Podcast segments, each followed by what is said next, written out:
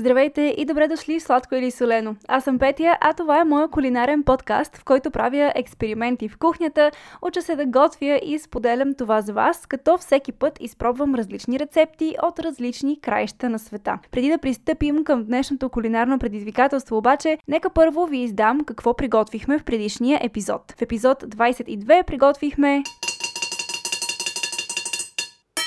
крем карамел с тиква. Тиквата беше тайната съставка в този десерт, наистина много интересна вариация и много подходяща за есения сезон, а и не само. Казвам есенен, защото цветовете в този десерт ми напомнят за есента, ярко-жълтото от крема и оранжевото от тиквата. Днес, точно поради същата причина, казвам, че ще приготвя последното есенно ястие, но то изобщо не е типично само за есента, разбира се, просто съм запланувала следващите няколко да са посветени на коледа и да са по-зимни. Нека започваме!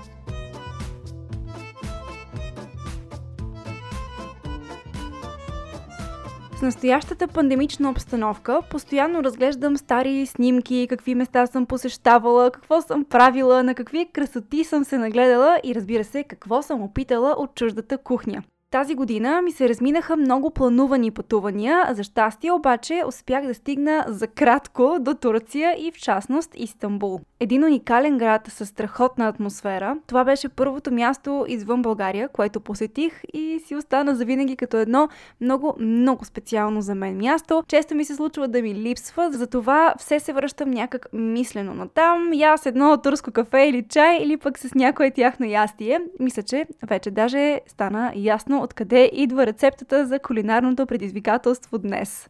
Предизвиквам ви днес едно предястие, което много време се опитвах да приготвя по някакви си мои начини, но все не го докарвах на вкус. Този път се разрових с точната рецепта. Започвам с измиването на основния продукт. Познаете ли него? Познали сте кажи речи, цялото предястие. Това е бобова култура, много богата на протеини и с ниско съдържание на мазнини. Обвивката й е кафява, но до нас пристига обелена и с разполовени зърна, имащи червен цвят.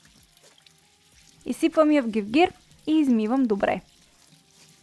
Оставяме да се отседи и си подготвям останалите продукти. Обелвам и нарязвам на полумесеци първия зеленчук. И го слагам в тенджера на котлона. След това имам отново един оранжев зеленчук, вид кореноплоден, с конусовидна форма. Нарязвам го на купчета и също прибавям в тенджерата. Много цветно е ястието днес отново. И последния зеленчук, който ще използвам, е един от най-разпространените на планетата хранителни продукти – диалектно патат. Него измивам много добре. Обелвам го. И също нарязвам на купчета. И отново прибавям в тенджерата. Всички нужни зеленчуци са там, затова ги заливам с малко мазнина и ги задушавам за 10 на минути.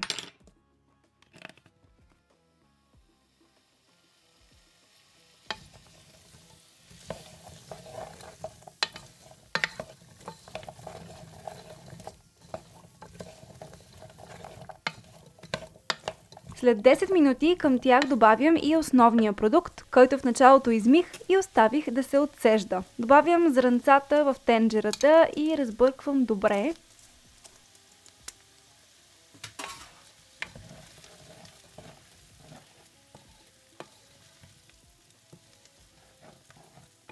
След което заливам с вряла вода, колкото да покрия зеленчуците.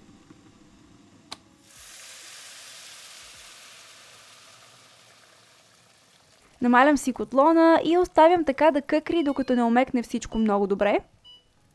Като продължавам да наглеждам дали има нужда да се долее още малко вода. След около още 20 на минути се връщам. Всичко вече е добре сготвено и мога да пасирам. И разбира се, няма да съм аз, ако не изпръскам цялата кухня. Оставям пасираните зеленчуци на страна и ще приготвя една доматена паста. В друг съд отново на котлона изсипвам малко доматено пюре, което запържвам с олио.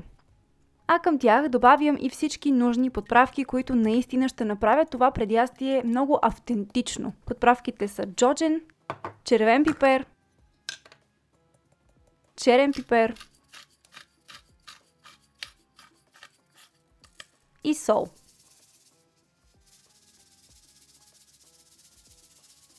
Може да добавите и малко чубричка. Разбърквам много добре и добавям към пасираната смес.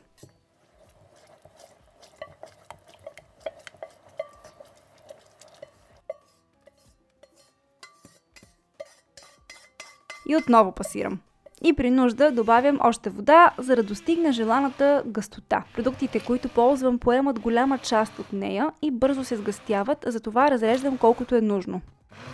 Това е самото предястие.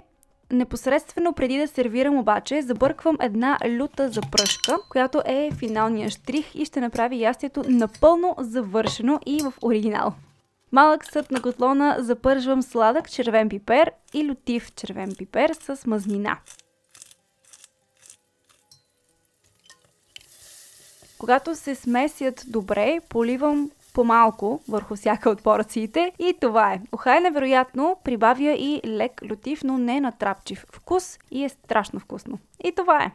Как се казва предястието? На български или на турски? Както го познаете, аз си признавам, че наскоро научих турското му име, въпреки многобройните пъти, в които съм го опитвала. Сигурна съм, че и вие сте го опитвали, а ако не сте, задължително го пробвайте. Рецептата ще откриете качена в сайта на Сладко или Солено следващия път. Пишете ми предположенията си в социалните мрежи, в коментарите под поста на епизода. Линкове към Facebook и Instagram оставям в описанието. Това е от мен за днес. Благодаря ви, че слушахте Сладко или Солено. Чао и до следващия път!